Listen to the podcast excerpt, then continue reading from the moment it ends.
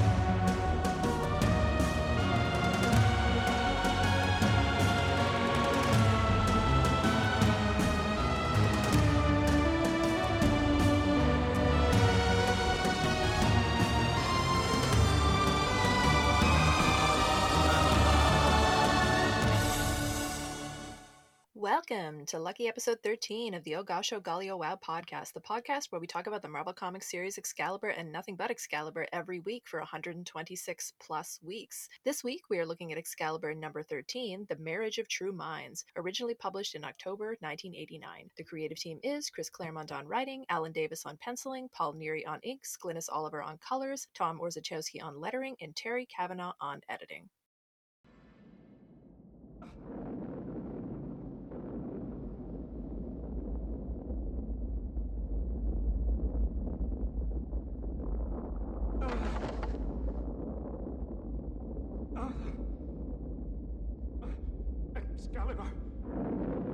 Excalibur! Spine of the dragon! The sword! The land! Yes, Merlin, that's it. Set the world to rights. Call the dragon. Mend the sword. Speak the charm of making. This is the continuation of last week's story arc involving the start of the cross time caper and Kitty Pryde becoming the object of affection of a young prince named William, who proposed to her at the end of the last issue. How will she respond? Stay tuned to find out. We've got such an exciting guest to help us hash out all the interesting gender and identity questions the story raises, who I will introduce in a moment. But first, our usual brief intros to the usual team. I am Dr. Anna Peppard. I write about comics and pop culture and issues of representation for lots of your favorite academic journals and comic book websites. I'm the co host of another podcast with a co host of this podcast called Three Panel Contrast. And every day, in every way, I'm always on duty as Kurt Wagner's unofficial PR manager. I am joined, as always, by Mav. Take it away. Hello, my name is Christopher Maverick, but you can call me Mav, and I am excited because the semester is over. I am an adjunct instructor at Mount Aloysius College and Duquesne University, both of which are in Pennsylvania, um, where my where I teach English and writing, and I focus on culture, literary cultural studies, and communications, and things like sexuality and gender and race representations. And I've been going crazy grading papers. That's over now. I get to spend the rest of my summer reading comic books and doing my own research and talking about stuff like the Cross Time Caper, which is in full effect this issue. We've got, you know, we've got finishing up the storyline from last time where we're seeing lots of craziness with sexuality and gender and then you know just more cross time capery goodness uh, i'm looking forward to the discussion today And Andrew, if you want to tell the listeners a little bit about yourself once again. Hi, I'm Dr. Andrew Deman. I am a lecturer at St. Jerome's University and a co host of Three Panel Contrast, another podcast. Uh, and I am the project lead for the Claremont Run, which is a big Chris Claremont oriented project with a strong social media wing to it. Uh, and I'm very excited today because our guest is someone whose work we've actually featured on the Claremont Run. So this will be either awesome or awkward, depending on how things go. oh, Andrew, no, it's gonna be amazing. It's gonna be amazing. Let me let me introduce her, and we'll we'll get to it. As I mentioned, we have another stupendous guest with us today in Dr. Margaret Galvan. Welcome, Margaret. Thanks so much for having me. Margaret is an assistant professor of visual rhetoric in the Department of English at the University of Florida. Her research examines how visual culture operates within feminist and queer social movements. Related to this, she's currently finishing a book titled Invisible Archives of the 1980s with University of Minnesota Press, which examines how publishing practices and archives have shaped understandings of the visual within feminist and queer activism. In 2021 22, she will be an external faculty fellow at the Stanford Humanities Center researching her second book about how communities of LGBTQ cartoonists innovated comics through materially engaging various grassroots formats. This all sounds so amazing. She is also the co editor of a book about the 90s X Men animated series, which should be coming out in 2022. We will certainly alert our listeners to that as updates emerge. I've known Margaret for a few years now in and around comic studies circles, though I'd forgotten that you had a specific interest in Kitty Pryde until Andrew did a Claremont run thread spotlighting your book chapter on Kitty from Joe Darowski's book, The Ages of the X Men, which we will link in our show notes and we are going to talk about as well. Anyway, I wanted to find you a good Kitty issue to speak to, and hopefully this fills the bill. But before we get into our discussion, I would love, Margaret, for you to tell us a little bit more about your X Men fandom, when you kind of started reading X Men comics and what you made of them. Basically, if you can give our readers a sense of your X Men origin story, as it were. Yeah, so I actually started watching before I started reading because the X Men animated series was, you know, very popular in the 90s and got me hooked immediately when it first aired in 92. And I think I started reading, the first comic I picked up was in 93, and I got that from my local grocery store. And, you know, really got into the characters from there. Um, there was also a local comic book shop where I would pick up issues, other issues of X Men, and that's where that and the sort of failed X Men pilot from the 80s is where I found out about Kitty Pryde. Pride of the X Men, where Kitty and Kurt hug at the end, and it's adorable. Yeah, exactly. And I really loved Kitty Pryde from the very start. I think there was something for me as a point of view character that I really related to her a bit more than Jubilee uh, you know, both characters are sort of spunky and annoying, but there was something about the way Kitty was written um, that was just more more exciting for me. Not no no offense to any Jubilee fans on no, the stream. No, we don't want to we don't want to do the Jubilee slander on this podcast, but I mean that's fair. They're very different characters. I mean, Kitty is sort of you know from that sort of computer tech nerd background, and that's not really Jubilee's background necessarily. Yeah, I mean, I think part of it was that they were trying to be like Jubilee is a kid of the '90s, and as Yeah. like a child in the '90s, I was like, I take offense at this representation. Okay, yeah. yeah, but so it was, uh, you know, Kitty's always been sort of from the get go someone, a character I've really uh, appreciated and enjoyed. So this is your first time encountering Excalibur, though. Am I correct? Yes, definitely. I uh, I really enjoyed reading this, and you had me also read issue twelve, so I got the whole sort of sense of the arc. Like in terms of discovering some of the older comics, like when did you kind of decide that you wanted to to write about those? Had you read those kind of growing up, or was that something you kind of revisited later? Um, I read some various issues. I think in the 90s they were doing like X Men classics and they do like reprints of some of the issues. So I was definitely aware of it. But then I thought, you know, there was this um, Ages of the X Men book and I thought something about Kitty would be great. Um, I had really appreciated Ramzi Fawaz's take on um, Jean Grey and Storm in the 70s. And so I was like, well, what about, you know, what happens after that? And so that his uh, article was, you know, huge inspiration to the piece that I did um, on Kitty Pryde. And so then I was like, well, now I need to go back and read all of this, some of it for the first time, because, you know, when they would do the reprints, it's just all sort of the classic stuff. So we will come back to some first impressions in a moment, but let's start as we usually do with our issue summary so that we're all on the same page. Excalibur number 13, The Marriage of True Minds, sees the team trapped in a medieval fantasy, magical, modern, mix 'em up version of London in the royal castle of the ruling queen, where Brian Braddock, aka Captain Britain, is showing off a brand new, very white costume. Kitty and Kurt tease him in adorable fashion, and we get some exposition about how Brian and Megan's powers are tied to the native magic of Britain, which explains why they got weaker, or in Megan's case, more chaotic when the team traveled to New York. They're interrupted by the entrance of the Queen Mother, accompanied by the Princess Diana esque Queen Consort. The Queen strongly resembles an older, and in Brian's words, kinder, version of the omniversal majestrix Saturnyne, who in turn resembles Courtney Ross. There are, as we know, a lot of doppelgangers in Excalibur. The Queen discusses Prince William's marriage with Kitty. Kitty promises to let William down easy, but the Queen informs her this is not an option. A proposal from the prince cannot be refused.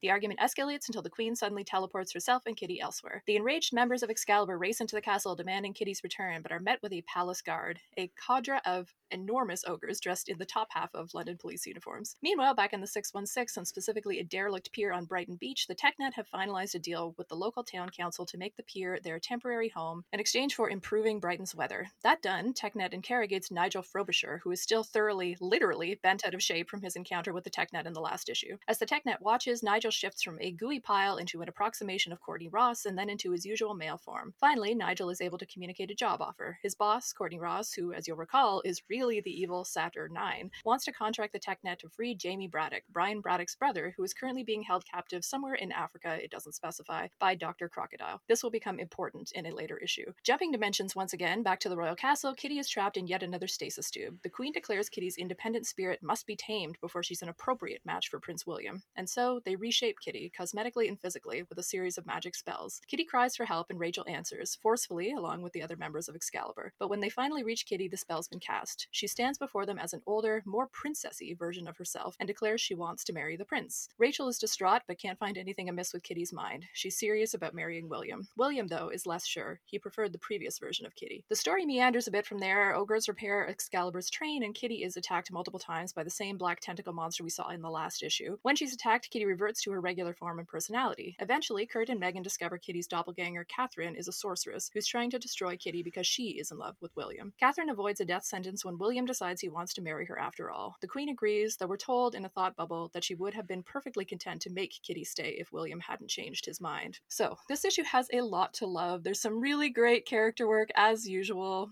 some great fantasy and humor, and a completely horrifying mind and body manipulation that is really not particularly played as horrific. I have feelings about that, but let's start with some first impressions from everybody else. Starting guest privilege with you, Margaret. Reading Excalibur and being a fan of Kitty from Uncanny X Men, I'm curious about how you feel the character has kind of evolved in this series, or if you feel that she's evolved. Does this seem like the same version of Kitty that you were familiar with, or does she seem different at all? Um, she's definitely more confident, and you know, she has respect of her teammates, um, but she's still played as like punky, youthful in that sort way. She has sort of this, you know, standout personality, but we sort of see it um, as a benefit rather than like something that's a detraction. And so, you know, that's sort of it's sort of very much the same Kitty, but with having gained the respect and sort of being sort of a central team member is sort of how I was reading her. Yeah. So, do you think does the characters feel like older then? Like, does it feel like she's grown up a little bit, or is it just sort of like the way that the story is focusing on her? Do you think it does feel like she's grown up a little bit? So, I, I would be curious to know, like, you know, what age we're sort of supposed to be sort of perceiving her as, if that's yeah. sort of clarified or not. But you know, she's still they're still laying her off as sort of this youthful, like it's as if it's part of her character as well. Like no matter that she's still older and has grown as a team member, that's it's it's sort of just sort of stuck to her as a character trait, like in a weird yeah. way. Yeah, I think we've talked about before that you know the series sort of wants to have things both ways with Kitty because we've talked about why it actually seems to de-age her, like going from Uncanny X Men to Excalibur, because there's no way that she could be. The series wants us to canonically think that she's 14, but that can't possibly line Right. up age wise. She's like I 13 should, and a um, half when she joins the X Men. Yeah, I should give. Uh, we should post. I did a timeline Yeah. just for our for our notes, not really for anything else. Of Kitty's age via birthdays. She was aging very specifically with specific Mhm. birthdays when in X Men. So she should be 15. But spoilers moving forward, she's going to be celebrating her 15th birthday sometime from now. So she's either 14 or 15. I'm not sure they knew for sure. yeah, yeah. Other first impressions? let's see. I, I mean, I think the interesting thing is it's always so much about her identity and sort of her conception of herself. And so I was paying attention to, you know, how she's sort of speaking about herself. And uh, I like that they made her taller when they aged her. That was something I didn't pick up until I had to sort of relook at it. And I was like, oh, so it's, you know, it's height is a thing here. Um, and sort of like height and thinking about stature and thinking about respect um, and how people perceive people who are, you know, taller when they can sort of see them eye to eye. There's that great panel, I'm sure that you noticed, Anna, where she's looking sort of eye to eye at Kurt um, in this sort of more princess form. Um, but then her hair is still wonky as a princess. So there's still like this inescapable spunkiness of her character um, that can't be like tamed into this princess form. Yeah, I love when Kitty has her curly hair in general in comics. I feel like that's how I think about the character. Other other first impressions from you, Andrew or Mav? Um, one thing I would maybe talk about is my, my weekly Megan rant. Um, the title is "The Marriage of True Minds," uh, which is a, a Shakespeare thing. It, it basically suggests Yeah. that that if you love someone, you shouldn't try to change them, and you shouldn't change for them. And obviously, that that speaks to the theme here. But when the title page is revealed, it's Brian. Brian, who is in a relationship with an empathic metamorph who is changing to please him. And, and as someone who is, you know, obsessively rereading the toxicity of that relationship on my, my read through here, I find that really interesting. And I don't think it's intentional, um, but it just makes me angrier at Brian's consistent treatment of Megan. Oh yeah, now I'm wondering whether it's intentional. I would be hesitant to read it as intentional as well, but yeah, it is definitely an interesting reference. Uh, Mav, any first impressions? Uh, similar. I so first impression from you know 30 years ago. I love this. I as I said, I, I'm you know once the cross time caper starts, I was just completely on board. I loved everything about that. Rereading it through now, um, I have similar questions to what Andrew just did. I I was aware at the time of the. I, I noticed immediately the kitty gets taller when the spell's in effect and she goes back to being shorter and it goes back and forth so um i had feelings on that which were were weird at the time but even weirder now because now in comics she has aged and kitty's just short. She's about the Yeah. same height now that she that she was when she was 14 she well i mean she's not short. She's she's regular woman height. She's like five three you know? You know or, or or something. So it's not it, it is odd for her suddenly to be kurt height but you know magic magic does stuff. My other first impression which was then as well as now and i'm sure we'll talk about it is you know the very much the the mind control thing that's going on which, which for me was interesting because even teenager mav who was not quite yet you know very successful you know scholarly scholarly mav who thinks deeply about these things. I was very aware that he was uh, that claremont as a writer was sort of playing with the idea of mind control and sexuality and something he's aware of because we are for him in his life we are eight years removed from him trying to rehabilitate carol danvers from her mind control rape story that was unintentional. So i was very you know trying to figure out again as a 15 year old how much intentionality is going into the meta narrative of him trying to comment on this earlier thing that he and other writers did Yeah, that's a really interesting question. I mean, my first impression, which is, you know, my rereading first impression, is that the first time I read this, I definitely didn't think that much about how horrifying what is done to Kitty really is. And then definitely rereading it was sort of all I could think about, which is why I referenced it in the in in the opening there. Because yeah, it is a nothing happens here. She doesn't end up marrying William, but I mean, she still has her body and mind warped and changed, which is a thing. Uh, but I want to, yeah, I want to get into some of the implications of that for sure. Um, but let's start with I want to have Margaret talk a little bit more about sort of some of her research on Kitty and sort of the importance of this character in the history of comics and particularly the history of superhero comics. To do that, I would like to talk about what Margaret has called Kitty Pryde's multivalent identity. So I'm borrowing that word multivalent from Margaret's chapter called From Kitty to Cat Kitty Pryde and the Phases of Feminism. And as I mentioned, it's from the anthology The Ages of the X Men. We will have that linked in our show notes. So in your chapter, Margaret, you argue that Kitty, and this is a quote, not only challenges physical structures by penetrating them with her body, but breaks down barriers between and within identities. That description really reminds me of two particularly memorable scenes from Excalibur that we talked about already Kitty fighting her way out of the werewolf in Excalibur number two, and her stepping all the way inside Rachel's body in Excalibur number five. And we talked about the queer coding of that when we talked about that issue. Um, but anyway, so your book chapter describes Kitty as a multivalent character who resonates with intersectional feminism and, in particular, with Gloria Anzaldúa's theory of borderlands and Donna Haraway's cyborg manifesto. But that is a lot of mm. academic ease for people who are not as familiar with some of these concepts and theorists as as we might be. So, would you be able to walk our listeners through like some of your central arguments from that book chapter? You already spoke a little bit about what draws you to Kitty, but what were your reasons for wanting to talk about Kitty in this way, like through these phases of feminism that you reference in your chapter? when it comes to Kitty Pryde, right? Like when she's introduced, she's, you know, this younger character. She's, and she's, you know, this analog for the readers, but she's also, you know, coming of age at a time where she's sort of could benefit from the second wave of feminism, right? Like she's not on the front lines um, in the, the 70s and the late 60s. She's sort of a child of, of that era, right? And so I was sort of thinking about like, well, what does that mean for her in the 80s? And also, how is she perhaps in conversation with in different ways um, of what sort of is what sort of conversations in feminism that are happening that are contemporaneous to her, right? So I choose Gloria Anzaldúa and Donna Haraway because they're writing and thinking in the 80s at the same time, right? Um, so what's in the water that people are thinking about? Um, I also uh, spend a bit of uh, my work thinking about her vis-a-vis John Hughes and John Hughes's uh, films um, in the 80s, thinking about how she sort of echoes in some ways uh, Molly Ringwald. You know, the, she has that one sort of beautiful panel, uh, splash page, you know, Professor X is a jerk.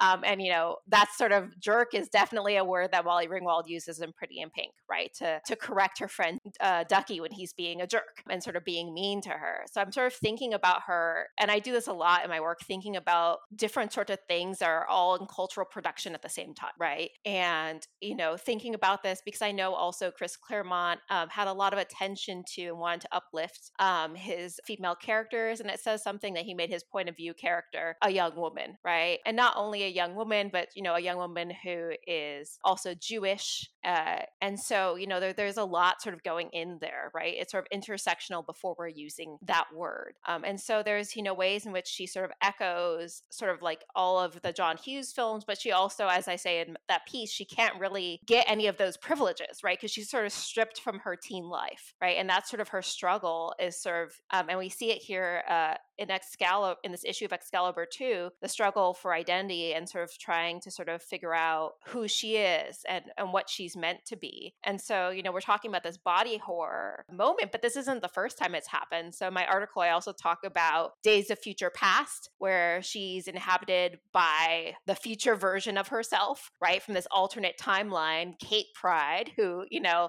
say what you will about Kitty Pryde, but she's one of the only X Men that survives in this dystopian future. But I also look a lot at Kitty Pryde and Wolverine, which is a mini series. And in there, she's, you know, mind controlled by a warlord, and Wolverine has to help her sort of break that mind control. It's interesting, both these moments have Wolverine sort of in the scene. So this isn't the first time this has happened to her. And it's always a moment where she's, you know, Days of Future Past is not such a, ba- a bad thing, right? It's her future self, but it's a moment of sort of redefinition or thinking about who, who she is, right? So that's sort of uh, parts of um, what I'm thinking about in this piece, but also in connecting it to um, what we're here to talk about today. So I hope that's helpful. no, it's very helpful. I mean, can you speak a little bit more how it relates to her powers, like of phasing and intangibility? Like, is that part of her multivalence for you as as you see it? Yeah, because I see her as being able to use her use her powers to build coalition, right, and to connect with people, um, bringing them from one place to the other. And so there's a way in which also, you know, there's her power is not so is not so powerful that she can do it all herself. She really needs to work with other people. Yeah. Um, and part of the story of uh, feminism in the 1980s is about trying to build coalition across difference right? And so we see her also. Uh, one of the things I'm interested in my piece is how she really connects with Storm and um, engages with Storm um, in a way that's sort of more horizontal than we see um, with Jean Grey and Kitty Pryde. And Jean Grey, as you know, when Kitty Pryde is introduced, has died as the Phoenix. And so in some ways, Kitty Pryde is like a replacement character, although not quite. But so, you know, the way that she's interacting with characters differently, and she has to, because of her powers, um, sort of be a go between and work with and you know it's, it's all sorts of things. We've done a lot of kind of like talking about kitty's various sort of multiple and hybrid identities in previous episodes you know sort of her ability to be flexible and sort of fill these different roles and different stories, particularly when we looked at the Inferno story where she was trapped in the movie and sort of taking on all these different roles and how that was both like a power and a threat to her in various ways. But like, yeah, I love the idea of like her body being part of that story of multivalence. Andrew, I'm sure you have thoughts on this as well, being somebody who's talked about Kitty many times. How do you see kind of some of these themes of multivalence playing out in this particular story? Well, I think one of the more interesting um, places we could go with it is just to think about how Kitty's relationship with her powers have changed in Excalibur, Yeah. uh, and how that manifests in terms of like um her character arc. So the idea that she is vulnerable, the idea that her power is out of control, um, the idea that I mean, as Margaret was saying, that there's a greater dependency upon others in this era. Uh, I, I think all of those lend themselves into kind of a, a broader theme of maturation and the sort of chaos uh, and, instability that goes along with that. And like an added component of multivalence and intersectionality that she's basically, well, exactly struggling with disability right now, right? hmm Yeah, for sure. Mav, thoughts on any of this? N- nothing quite that smart. Um, yeah. No, Margaret's I- a good I- one. yeah, I I agree. Is is basically all I could say. I've I, I've said she is my favorite X Man at the time. It's what got me into the series because I was exactly that age, right? Like, of course, I'm going to follow her. She's the character that exists in this universe just for me to follow. But that said, I was I, okay at this point. I'm 15, so I'm a 15 year old black boy, not a 15 year old Jewish girl. So I think that multiple, you know, that ability to inhabit the identity for her still to be a point of view character, not for me trying, not like a, you know, I'm 15, I'm a high school student. I'm not trying to, you know, let me put on my scholarly reading cap and embody this character. I'm not doing that. I'm just sort of enjoying it because naturally I feel at that time like she is there for me to be the entry into the world and notions of identity, how she can't be never occur to me. So I think that speaks to the power of how well she resonates as that kind of character. And in this particular story, that's made incarnate because she's literally from panel to panel flipping back and forth Yeah. between her older and her younger self. So like the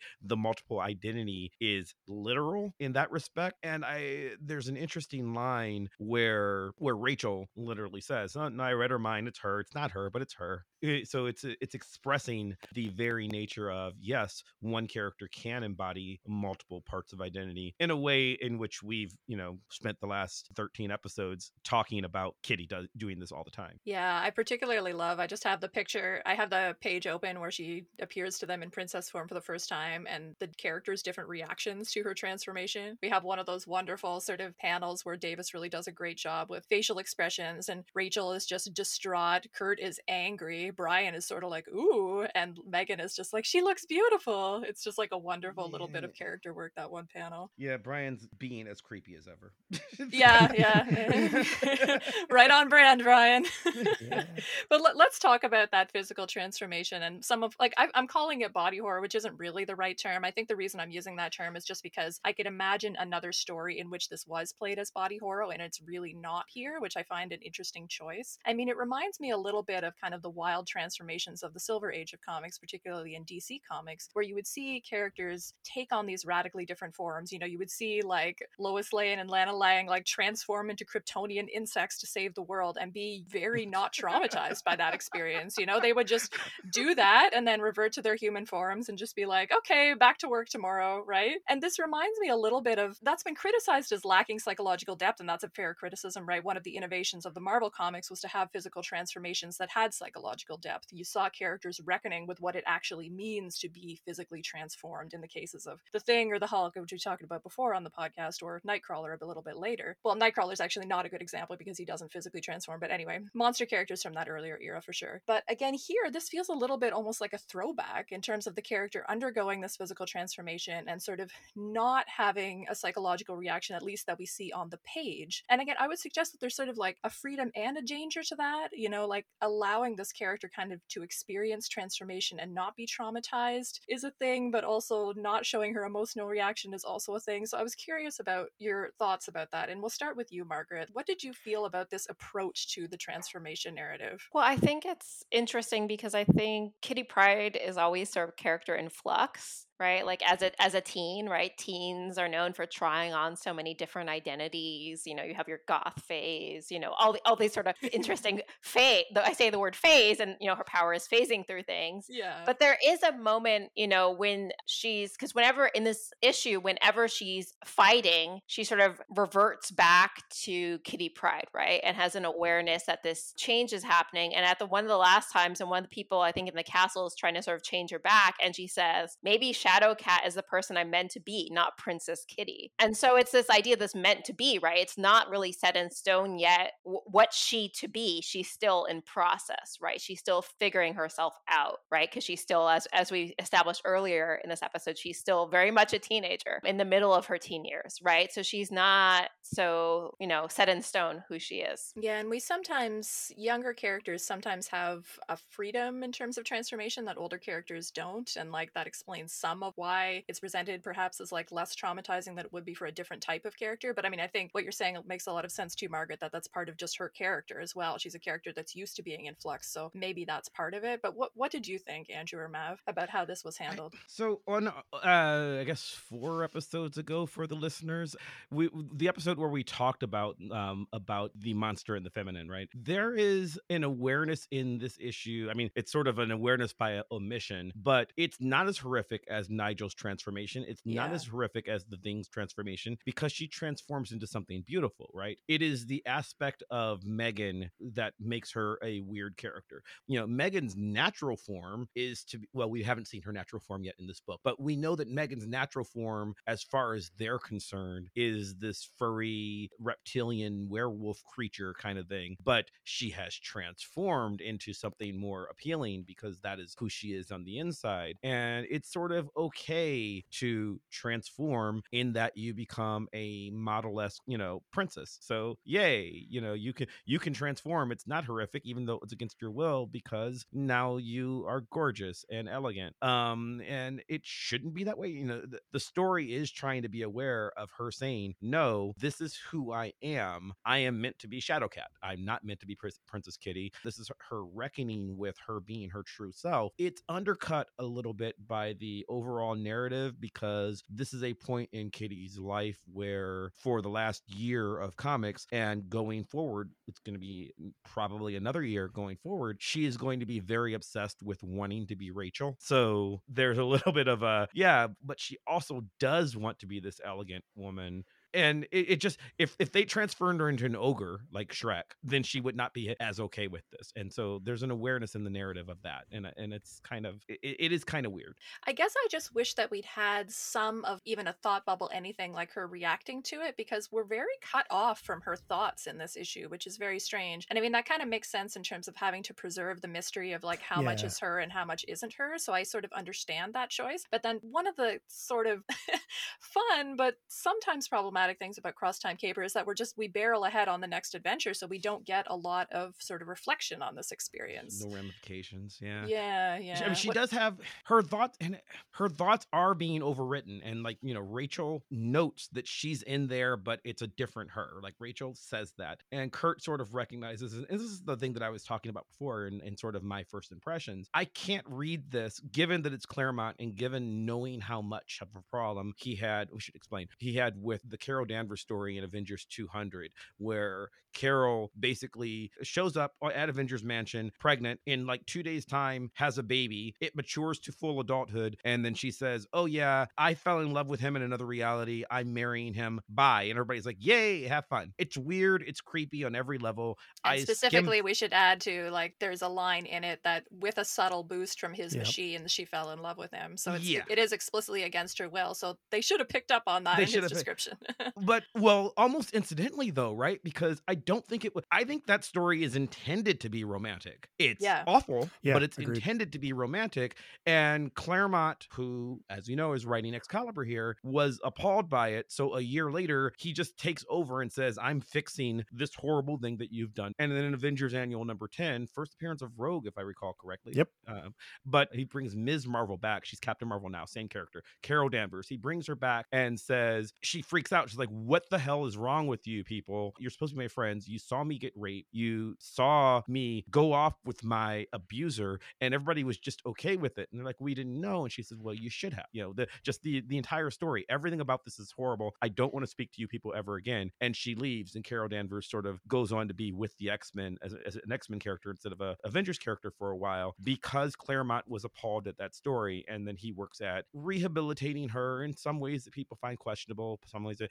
that's that's aside the point. He's aware of that issue and he's doing it here. But the only way I can read it, and which is kind of nice, is they're not willing to just go along with it. Like they're kind of, you know, there's a lot of Kurt going, Are you sure this is what you want? Are you really sure? And she says, Yeah, yeah, yeah. But I don't I don't think we're supposed to presume that they would have ever left her behind. I think that we're supposed to see this as, a, as the X-Men are a family, and uh, yeah, I know they're Excalibur, but they're the X-Men, particularly Kurt, Rachel, and and Kitty. We're a family. We're not leaving her behind with this creep. Not that William's doing it on purpose; it's his grandmother, but still. Yeah, I mean, putting my fan fiction-y brain on, I'm sort of like, there's so much behind the scenes that I'm reading into this issue in terms of I see Kurt wanting to respect her decision because that's how he treats Kitty, but clearly being very troubled by it. I mean, he has a lot of strong facial expression reactions anyway to what's going on throughout, so we know that he's not It's- comfortable with this. It's 22 pages. It's one issue, but there's there's so much going on that I feel like resolves itself in one issue. But it really, I feel like a lot is going on that I don't think we're wrong for reading between the lines here. Yeah, I, I will say too, the other thing, the reaction that I really particularly liked was Rachel's reaction because we almost get we get the outrage that Kitty should be feeling but isn't feeling because her mind's been overridden. We get that from Rachel. You know, she has a distraught reaction to this transformation in Kitty. And then she has this scene where she sort of turns away, sort of like sad and devastated, like she's just lost her friend,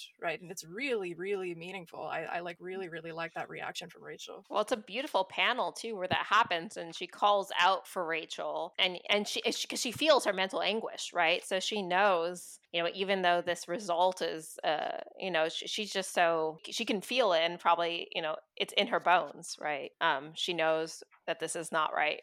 Yeah, and I think I said in a previous pod, the probably the one um, on Excalibur number five, where we have the scene where Kitty steps completely inside Rachel, uh, that they don't get a lot of sort of those glances that certain other queer coded characters get. But this panel where Rachel is sort of reaching towards Kitty's face with kind of that frightened and distraught expression could qualify as one of those glances, I think. Um, let's talk about the Nigel transformation and how it contrasts with Kitty's transformation, because maybe that's a way of getting at it from a different angle. Because there, we definitely do have body horror and we definitely do have the characters sort of experiencing horror. Although I'm anticipating Andrew also speaking about some of the pleasure of that transformation in that scene, because I know it's always kind of both. But um, yeah, what did we make of the Nigel scene? Like we talked a little bit about it in the last issue, but we still get a little bit more of it here that's interesting, seeing him in these between states and seeing him shift into the Courtney form, the Saturnyne form, and then back into his own form. I'll, I'll let you take a stab at that one, Andrew, because I'm curious about your thoughts. Do you think that there's horror and pleasure going on in this scene? Uh, I do, yeah. I, I think. um, See how well I know you? Uh, yeah, I, I think there's that again that the fantasy of sort of um, erotic exhibitionism uh, in Nigel's existence. Um, for me, what makes it kind of really interesting is the way that Alan Davis illustrates it, because you Mhm. get that like very cheesecake shot of the clothing torn just right, Yeah. uh, and you see it in Nigel's female form, and then you get like a really parallel panel two panels later of, of seeing that exact same thing framed in a, a physically appealing male form. Um, so yeah, I, I think Claremont's definitely dipping his toe into um, lots of different forms of sort of er- erotic appeal, and Davis seems to be flanking him very well in that regard.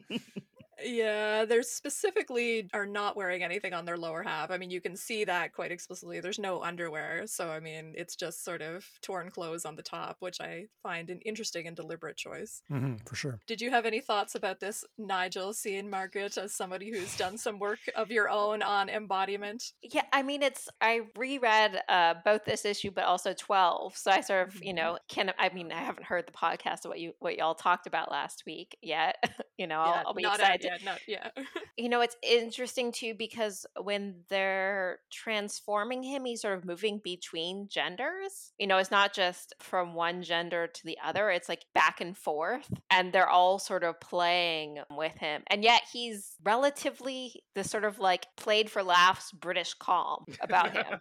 yeah. Right. Uh, and so I, I was just sort of paying attention to all of this too. Like it's horrific, but it's also sort of tamped down. But yeah, so it's it's it's, a bizarre moment, right? And it's an interesting mm-hmm. juxtaposition, right? In some ways, that sort of points at perhaps the horror that's sort of more quiet in what's happening to Kitty. Yeah, and I mean the way that we see his body, you know, like really literally bent out of shape is so different than the transformation that we get with Kitty, where she's just in this tube and then emerges as this different mm-hmm. person, right? We get the transformation and the in-between states or the interstitial transformations really played with Margaret, as you highlighted so Mm-hmm. well. Because yeah, you're absolutely right. On the first page, he sort of gets one of his sort of male arms coming back, but then then he shifts into Courtney Ross after that, right? So he's sort of in flux between these states. I guess I was sort of getting at as an adult character who's very sure of his identity, supposedly, Eh, whatever's going on with yeah. Nigel. Yeah, but like, yeah, I mean, that's like kind of like being played with. Yeah. right? But, like, but I mean, that's like maybe part of like his more horrific action. Anyway, go ahead, Mav. something really super important happens here that I Yeah. think is it's subtle, but I think it's massively. Yes, you've got the point where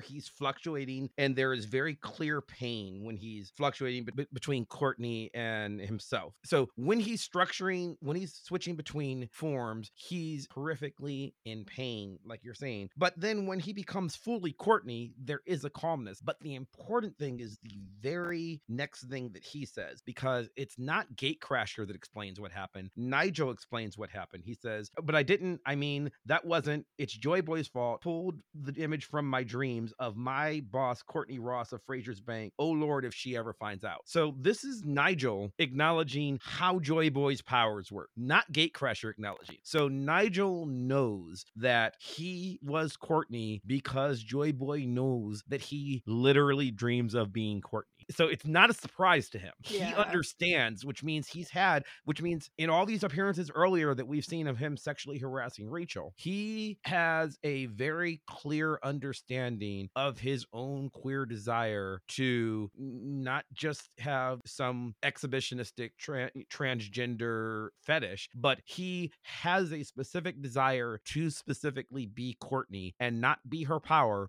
but to be her as a sexual being. Like he wants to embody that and he's aware of it. That awareness matters. I so am tempted to go like deep Freudian with it and be like, okay, it's Claremont writing this, and the desire to become a strong female character is like Maybe, but I think I, I mean eh, you one could read that, but I, I don't think you can escape that for the character. Maybe you can question it for Claremont, but for the character of Nigel, I don't think you can escape it. I think I guess I'm just be. I've been trying to figure out why there's so much Nigel in this book for several episodes now and I'm just like Claremont definitely has a vested interest in this character for reasons and I'm just I'm trying to I'm trying to come up with anything that we have so much of this character because as interesting as this scene is it's like I don't care about Nigel as a character and I just I never will but um anyway Well- Margaret you were you were going to jump in I mean, it's it's not surprising to see a closeted queer or trans character um, trying to shame or sort of put another character in their place for their queerness, right? That's Yeah. you know that's something that we see happen all the time. So it, it's unsurprising. It's interesting, of course, that happens among this cast of characters, right? So it's not it's something the reader has knowledge of, but not something that Rachel has or any of the members of Excalibur have knowledge of. yeah yeah that's a good point they still don't really know him. I mean, re-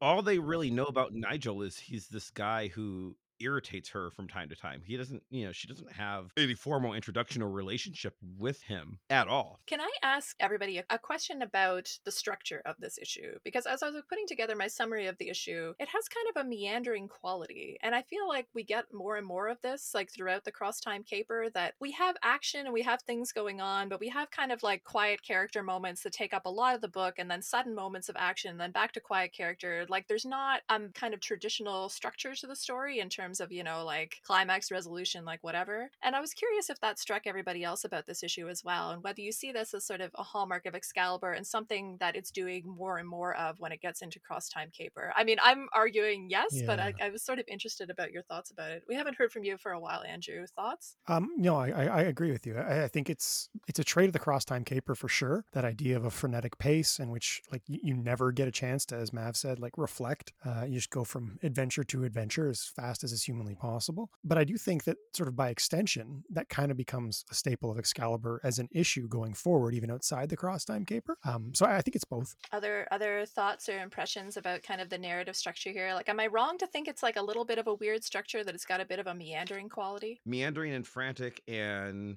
bits and pieces of narratives that will not be that will not be resolved not for the reason that a lot of claremont narratives don't get resolved which is just you know you write something for 20 years you you try a lot of stuff and then sooner or later you just run out of space right? Uh, so there's a lot of stuff that just got left hanging throughout the claremont run of x-men and excalibur and his avenger stuff. But this is this book ends with um the queen who we know is a Saturnyne doppelganger avatar whatever you want to call her. It ends with that moment and she sort of has this thing where she's like oh of course i knew. I was controlling everything blah, blah, blah. spoilers she's on the first three pages of next issue and then we'll never see her again. So it's not yeah. Like she's got this moment that is like it's a bad information dump at that last panel. Right, but like it's an intentional one. This isn't this isn't like, oh, I'm going to hint that Nightcrawler is related to Mystique and not get back to it for 30 years. This Mhm. is not that. This is him very much knowing that he is writing a plot line that he intends to do nothing with in this weird uh, the way that the cross time caper works. Each of these worlds they jump to because you know, again, this is what the cross time caper is. We're going to jump from world to world to world for the next year. And each of these worlds is lived in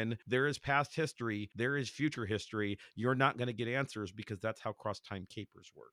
I mean, when I think about the contrast between this series and what's going on in the main X Men series at the time, I mean, like, do we see Claremont in particular? And we always say Claremont is though he's the only person doing this book, Claremont on Davis. But the reason we often say Claremont is just because he's such an impresario of the X Men line and he's writing some other books as well. So, like, do we see him, like, sort of experimenting with this greater freedom here? I mean, I think about Cross Time Caper and it's just like, man, I get to just go to another world every issue and I don't have to deal with all of this. Like, al- although there is like the long form storytelling in terms of the character relationships and stuff, it's so freeing to just be like, let's do an each a new thing every month. Like, I mean, Yeah, do we sort thi- of see that coming across? I think we could make a musical comparison. Excalibur has a syncopated rhythm, right? The idea that, you know, sometimes you're waiting a month for the third act. Uh, and, and once you do that, you're sort of signaling to the audience that you are indeed breaking from convention. Uh, and that can do really cool things in terms of altering their expectations. And again, um, creating a, a more radical pace where you don't know how long a story is going to be uh, or when it's going to achieve its natural resolution um, or even when you're in the next story already. Um, so, so I, again, I think you're really being inventive by doing this, whether it was intentional or not. I suspect it was because when Claremont wants to do tight pacing, he actually can, and we see it in some pretty famous arcs. Um, so yeah, no, that's something I really enjoyed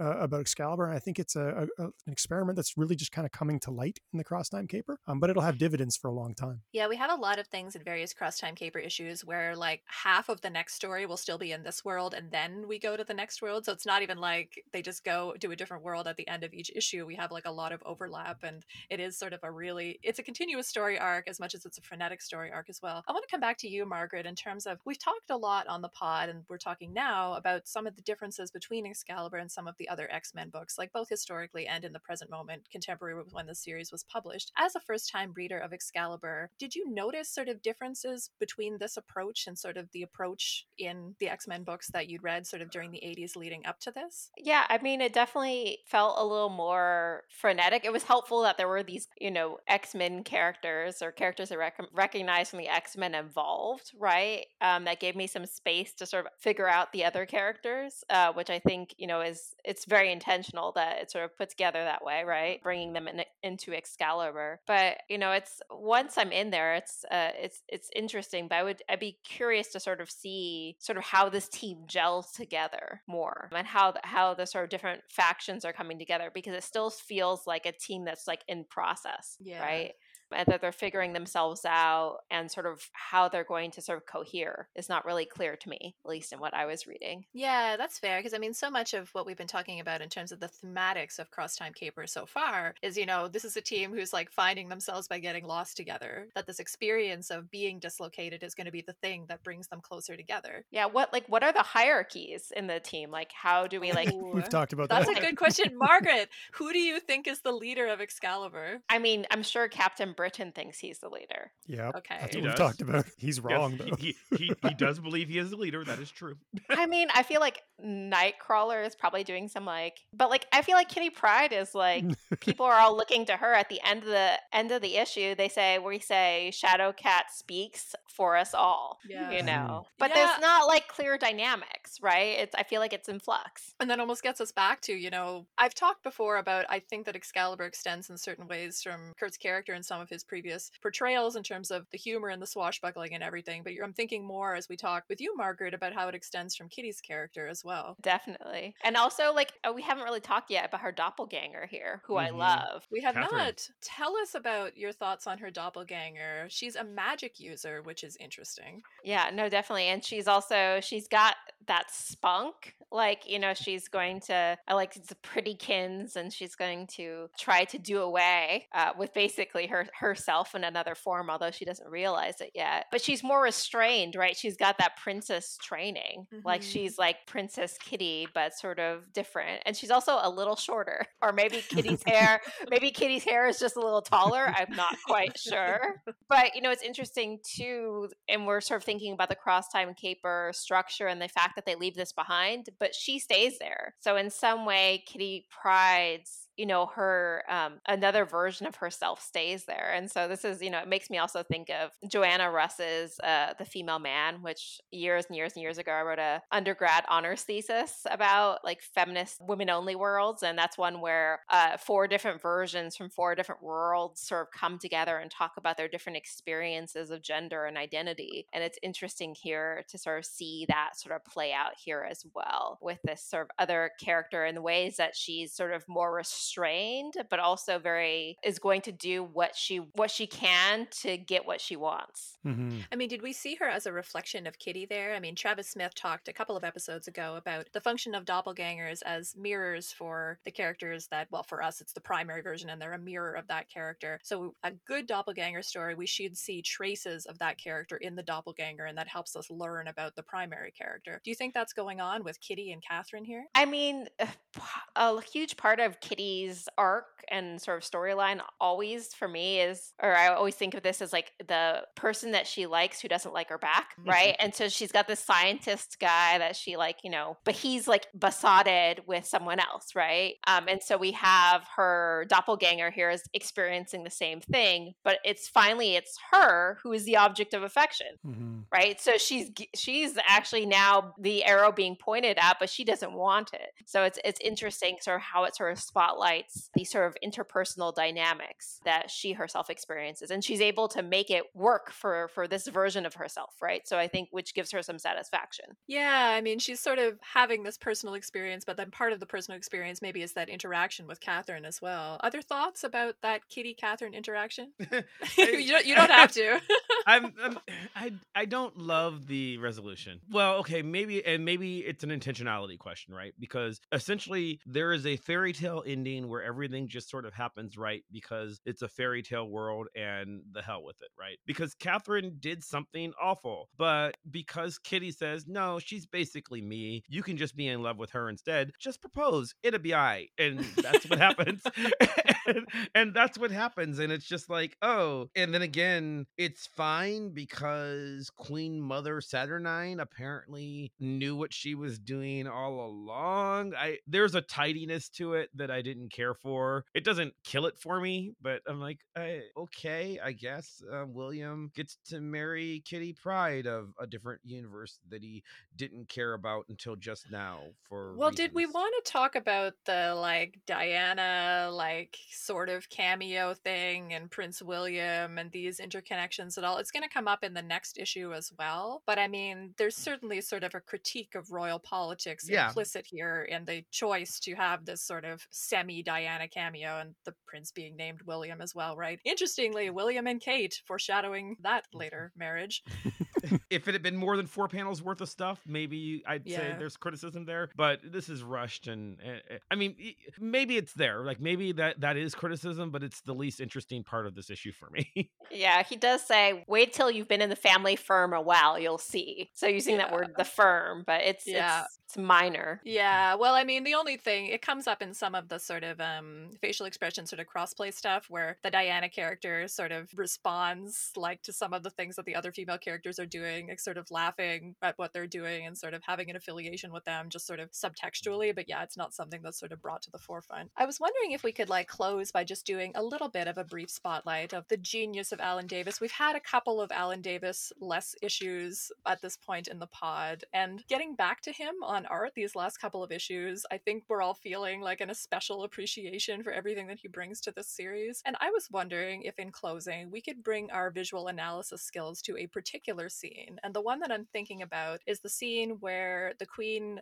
at the bottom of the page um, teleports Kitty and herself away. And we have the argument between the queen and Kitty going on in these long panels down the page with sort of an interplay between Megan and Rachel in the background that distracts everybody leading up to this teleportation scene. It's just such a wonderfully well done scene in terms of having the thing in the foreground and the thing in the background. Does anyone want to try to take a stab at doing like a little bit of, which works so well in an audio environment, doing a little bit of kind of a visual analysis of what's so great about this scene? We'll have it up on our website and social so we can take a look at it there. I love this because this is they say nothing, but it's total characterization for Rachel. Not just because of what happened, but you have to go back the page too, to where Rachel is irritated that they're like, you're not appropriate, right? Like the entire point is she says, some modicum of, of propriety of dress must be observed in ours, even by our honored guests. And Rachel says, must mean you, Meg. My far out, my outfit's far too rad. She knows and she's irritated. So they try on the clothes, and Rachel intentionally says, No, F you. I'm going punk rocker because this is who I am. And I love that about her. Nothing ends up happening for it because the more important thing is that the queen is kidnapping Kitty, but it is exactly in pure visual rhetoric, just by Alan Davis. The side panels going down tell a story for Rachel and Megan. And the fact that Megan is, you know, who just likes trying on clothes, is giddy to try on the outfit and even giddier when when um Rachel redesigns it. I like the way it uses kind of repetition and difference, sort of heading down the page, right? Because the characters in the center of the panel, well, everybody's kind of in the same position, but we still have so much change going on, particularly down the right side. But anybody else want to take a stab at what makes this scene particularly special? Because I think there's more that we could say. I think for me, the genius of it is um, when we talk about comics illustration, one of the ideals that you would create is an immersive experience for the reader in which the reader is moving around the space uh, in a way that is um, synchronized with the content content? Uh, of the narrative, giving them this sort of spatial awareness. Um, and exactly as you're saying, like the, the, foreground doesn't move; it's the same. It's what's happening in, in this case in the right side of the panel that is um, um, dynamic, and you can actually see the characters turn their heads to look at it. Right. So the idea is the reader becomes distracted, which is exactly what the page is trying to express—a distraction whereby you miss the sleight of hand by the queen. Um, so you're right there in that world, and I, I, think that's that's that's not genius illustration. That that's genius draftsmanship. Um, yeah. So so Davis is doing some good work there. And also Lockheed. I mean, like, you know, the, the dragon's getting distracted and he's, you know, moving off the center of the page and I don't really notice it. I mean, because he sort of blends in and then he's like, oh shit. You know, he's like, yeah. And they're like, wait a second, dragon. And we've brought up in the past the strangeness of Lockheed apparently being attracted to human women.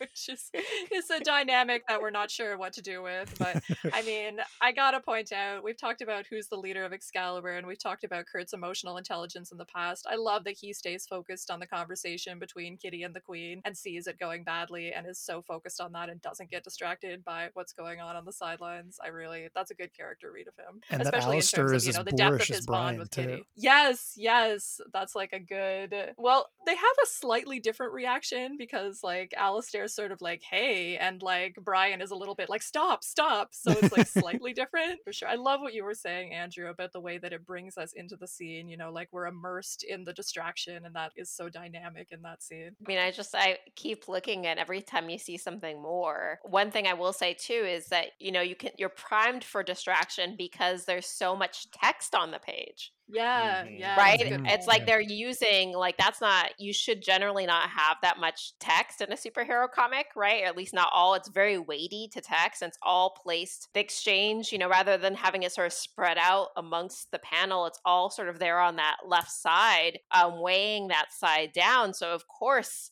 it's sort of you know visually showing us how tedious this conversation is right yeah uh, and sure. how open it is for people to be distracted by something else it's like you know when you're at a, a party and there's these two people going at it and you're like okay who else can i mingle with right now how can i get myself out of this conversation you know.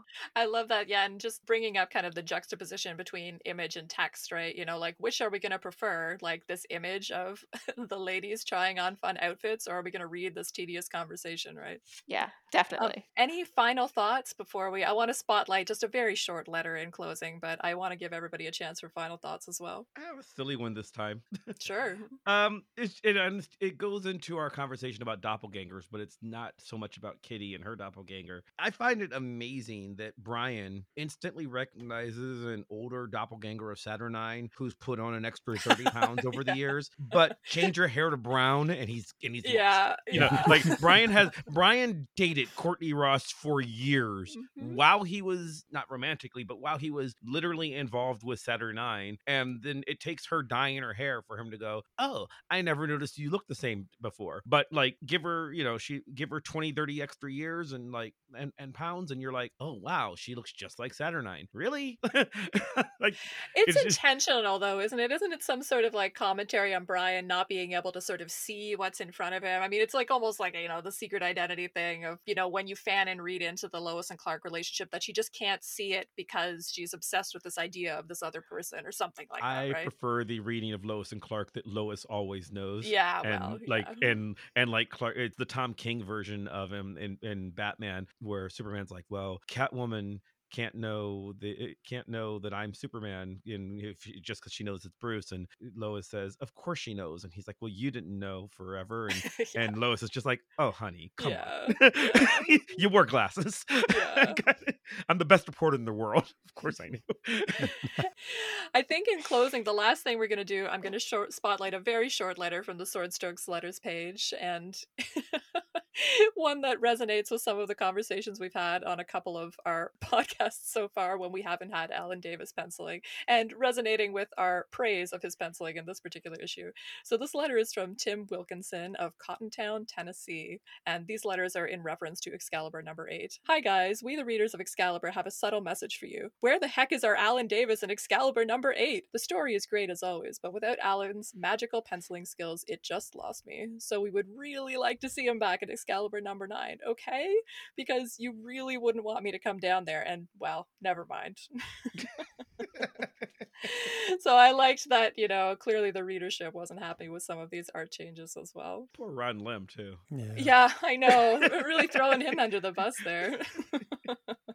As we pointed out, he's done better work elsewhere. I was not born to live a man's life, but to be the stuff of future memory. The fellowship was a brief beginning, a fair time that cannot be forgotten. And because it will not be forgotten, that fair time may come again. Okay, I think we will end things there. Other than Margaret, we would like to give you another chance to plug some of your things that our listeners might be interested in. And if you would like our listeners to find you anywhere on social or whatever, you can wreck that as well. You know, something um, I'm working on with Nicholas Miller and Jeremy Carnes. We're working on um, an edited collection on X Men the Animated Series. We're hoping that we'll be able to have it come out to coincide with the 30th anniversary of the the series' beginning in 92. So that'd be next year. So we'll see how that goes. But either way, um, soon there will be um, a book in the world about the X Men animated series, and I'm doing a piece in it about my sort of childhood love uh, for it's a creative piece. So I'm going to be putting some of my childhood drawings because we made our own. We made our own team called the X Women, who are like the children in all these sort of weird mashup ways of the X Men, and sort of thinking about sort of it as a space for girlhood uh, adoration and girls feeling empowered in sort of a time of you know girl power, um, the Riot Girl movement. Um, so that's something um, I'm working on with that. There's also coming out soon is the Keywords in Comic Studies book. I think it's coming out this summer from NYU Press. I'll have a piece in there on, on archive, but it'll be a really great sort of introduction um, for people to different sorts of terms that are important within comic studies. Um, and also uh, for some of my other work, there's a Visual Aids, which is a really important organization um, supporting artists who are HIV positive. They're doing um, a show on comics and HIV AIDS, and it's uh, it was supposed to debut last summer, but COVID, and so it's actually going to be opening. It's going to be in New York this summer, but they've also commissioned um, artists to produce new comics, and those comics are available online. And I have a piece in the catalog for the exhibit on Don Melia, who is a sort of forgotten cartoonist who edited uh, Strip AIDS, which was an important uh, comic fundraising support for HIV/AIDS in the 80s in Britain. Um, so that's a little bit of some stuff I'm doing, both mainstream and not. So that I guess that's what I want to plug. That's awesome, Margaret. Yeah, and we'll link all of that stuff on Twitter and in the show notes. Great. Thank you so much for having me. Thank you so much for lending us your expertise. Next, in one week's time, we'll be on to episode 14, in which we will be discussing Excalibur number 14, Too Many Heroes, which, as the title suggests, features many zany Marvel Universe cameos, and perhaps some real world cameos as well. We'll have a very knowledgeable guest to help us process all that zaniness. In the meantime, if you liked what you heard, please follow us, like, and review the podcast wherever you're listening to it or watching it. Don't forget to check out our amazing YouTube videos available via our website or the Vox Popcast YouTube channel. Or if you want to chat with us about Excalibur or pitch yourself as a guest for a future future episode, let us know. You could reach out via our website, goshgollywow.com, where we've got some fun extras, and via Twitter at goshgollywow, where we post daily pages from whatever issue we're reading that week and more fun extras. Thank you, Andrew and Mav, for another splendid conversation. Thank you, Margaret, for lending us your smarts. Thank you all for listening, and a special thanks to Maximilian of Thoughtform Music for our truly epic theme song. Play us out. Mm.